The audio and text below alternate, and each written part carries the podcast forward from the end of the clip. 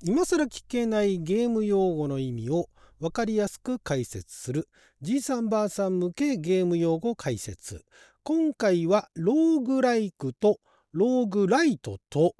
ハクスラとトレハンとルーターシューターについて解説していきたいと思います。あなたの12分をちょっと拝借。こんにちは。ラジオ神の神ふみかつです。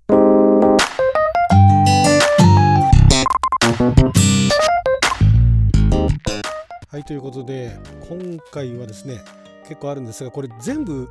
つながってるっていうか、えー、ひとまとめでちょっと話さないと分かりにくいので、まあ、ただたくさんあるんでねちょっとかいつまんで、えー、簡単に解説していって後で時間があればもう少し深く、えー、説明していきたいと思います。まずあのローグというですねこれダンジョン探索型のゲームが1980年に登場するんですね。これだからあの今みたいなえー、綺麗なグラフィックとかじゃなくて文字アスキー文字と言われる文字例えばアットマークがその主人公だったりだとか、えー、M を押すとマップが開いたりだとかなんかそういう、えー、本当にあの、まあ、ローグで調べていただければローグスペースゲームで検索していただければローグっていうゲームがどんなものなのかまあ分かると思うんですが非常にシンプルなんですけれども、えー、なかなかのよくできたゲームでございまして後にいろんなゲームに影響を与えるんですね。でそのローグというものがあまりにもそのよくできたゲームなもんですから、まあ、だからそれに追随する、えー、似たようなゲームが出てきて、まあ、だからそのローグライクつまりはローグに似たゲームっていうことででローグライクと呼ばれるようになったんですけれどもこのローグというゲームが1980年に登場したと言いました。でそこからまあパソコンゲームだとか、まあ、後にコンソール、えーまあ、ファミコンだとかプレイステーションだとか XBOX だとか、まあ、その前にはいろいろありましたけれどもそういうゲームが出てきてでローグライクローグライクって言われるようになったんですが2008年にですね、えー、ドイツのベルリンでローグライクの開発者の世界会議International Roguelike Development Conference 2008っていう IRDC2008 っていうのが開かれてローグライクの定義を決めようやと。いう話になったんですね。で、えー、実際あの結論から言うとじゃあその定義がガチガチに決まった定義かっていうと結構今でもそのローグライクとローグライトっていうのが使われ方があの境界線がはっきりしてないんですね。で、えー、元々のそのローグっていうゲームはまずだから、えーと、とパーマデスって言って死んじゃうともう全部リセットされると。いうのがあ、まあ、最初のレベルねレベルをどれだけあのレベルアップしていってもどれだけいろんなアイテムを集めていってもどんだけいろんなあのお金を稼いでって いろんなとかどれだけ大量にお金稼いでも死んじゃえば全部リセットっていうのが、まあ、ローグのゲームの特徴でもあったんですね。分かりやすい特徴。そしてあとはランダム生成されるそのマップ、えー、ステージだったりするんですね。毎回そのマップだとかアイテムだとか敵の場所だとかっていうのが、えー、毎回違うと。で、えー、まあその外見だとかはま固定してるんだけれどもその登場する場所であったりだとかマップそのものであったりっていうのが毎回そのランダム生成される今ではその、ね、プロシージャル生成とか言いながらね、えー、ランダム生成も珍しくなり、ま、なくなりましたけれども、当時はすごい、まあ、1980年ですからねもうすごい斬新だったわけですよ。であとは単性なんですが単性っていうと将棋みたいにこっちが指したら向こうが指すみたいな単性が今でいう単性なんですがこのローグっていうゲームは、えっと、自分が動くとほぼ同時に敵も動くんですね。だから一マス動けば敵も一マス動くみたいな。なんかそれで、えーと、なんかアクションを取れば敵も一マス動くかアクションしてくるみたいな。そういう単性なんですね。リアルタイムじゃないんだけれどもリアルタイムでお互いが自由な時間で、ね、その 自由な時間というか、えー、時間の中で自由に動いてるんじゃなくて、えー、こっちが動いて向こうが動くっていう、まあ、交互に動いてたみたいなのがこれが単性と。であとはですねえーと、ゲームの解き方っていうのが、えー、まっすぐ行った一本道ではなくていろんな解き方があると。であとはあ食料だとかアイテムだとかっていうのをちゃんと管理するリソース管理ですよね。なのでその使い方を考えないと餓死したりだとか飢え死にしたりだとか、えー、アイテムが足りなくてやられたりだとかすると。であとはハックスラッシュハクスラ後ほどあの説明しますけどハクスラの要素があってで、えー、あとは探索と発見と。いうのが、まあ、これローグの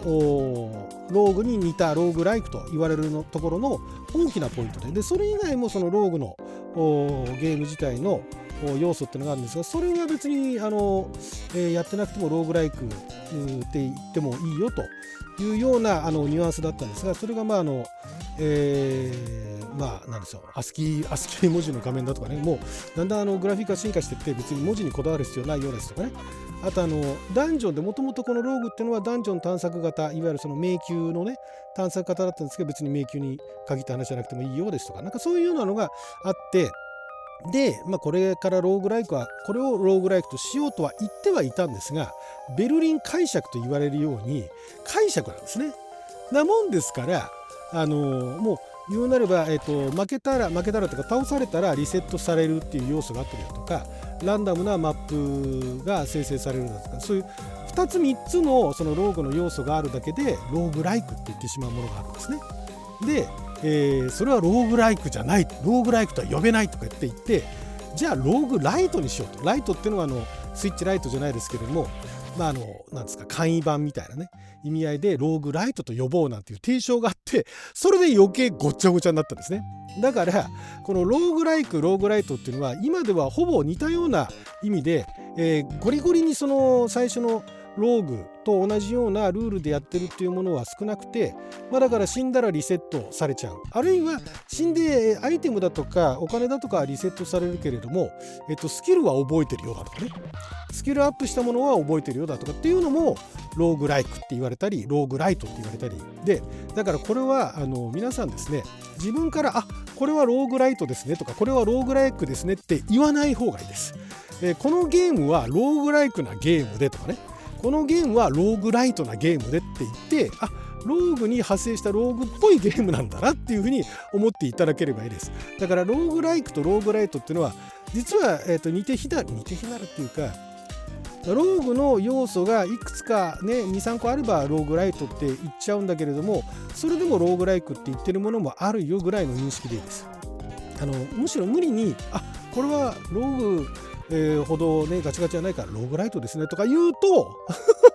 言うと、えー、そのローグライト信者だとかローグライク信者が噛みついてくるんで、えー、だからローグライトって言ってるあるいはローグライクって言ってるものはこういうものだと。開発リリースする人は大変ですけれどもプレイする側方はそれぐらいのあの、えー、区別ができてればいいです。そして、えー、ハクスラというのがお話ありました。単語がね出てきた。ハックスラッシュというまあ言ってしまえば叩き切ったり切り刻んだり切り込んだりだとかっていうのが、えー、ハックっていうのが叩き切る叩き切るってことですね、えー、スラッシュっていうのはあのさっと切るみたいなね、えー、いうだからもうガンガンそのストーリーだとか世界観とかも、えー、全くないわけじゃないんだけどもそれよりも敵を倒してってで、えー、自分のレベルを上げていくだとか自分を強化していくっていうのに重きを置いたゲームと。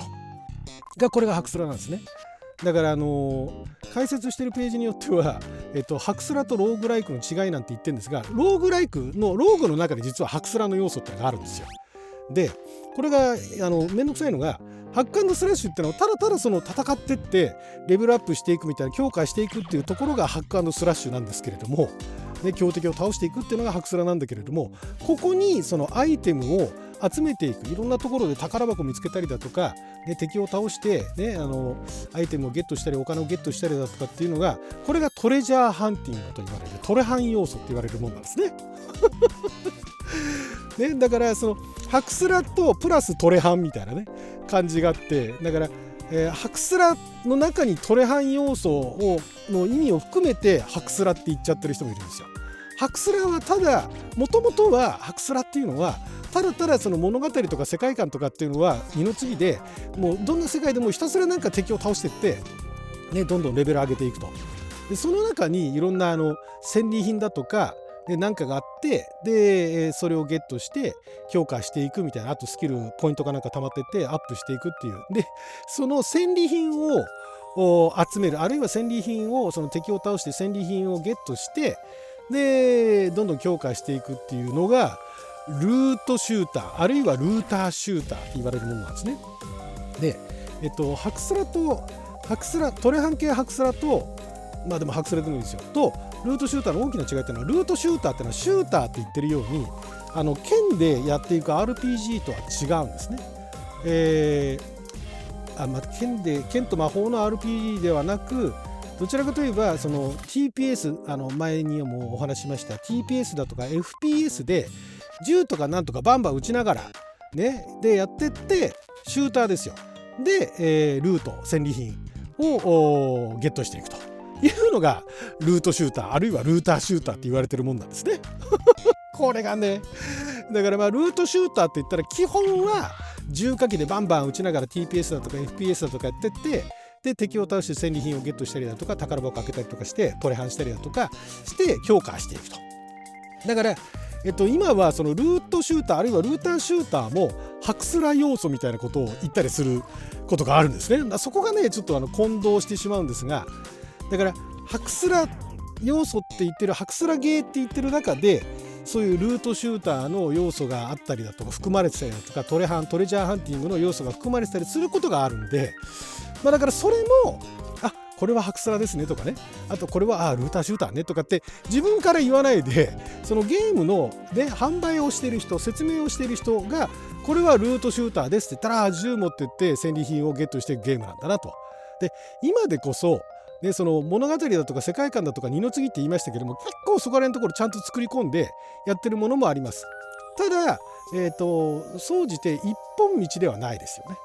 えー、一本道ではないいろんな解き方があるっていう、まあ、そこら辺あのローグなんかもそうなんですがローグライクローグライト、ね、でそして、えー、ハクスラートレハンルートシューター。これは結構ありますんでね。あのー、まあ、そうやって、えー、売り売り文句にしているゲームはこういうゲームなんだなっていうぐらいの認識でいいと思います。であこういうゲームかなですね、えー、要素がだからトレハンの要素も含まれてるかもしれないルートシューターの要素も含まれてるかもしれないでもそれを前面に言ってるこれはルートシューターですって言ってるのが銃でバンバン撃ちながら戦利品をゲットしていくゲームなんだなぐらいに思っておけば良いかと思います。はいということで12分間の貴重なお時間いただきありがとうございました。それじゃあまた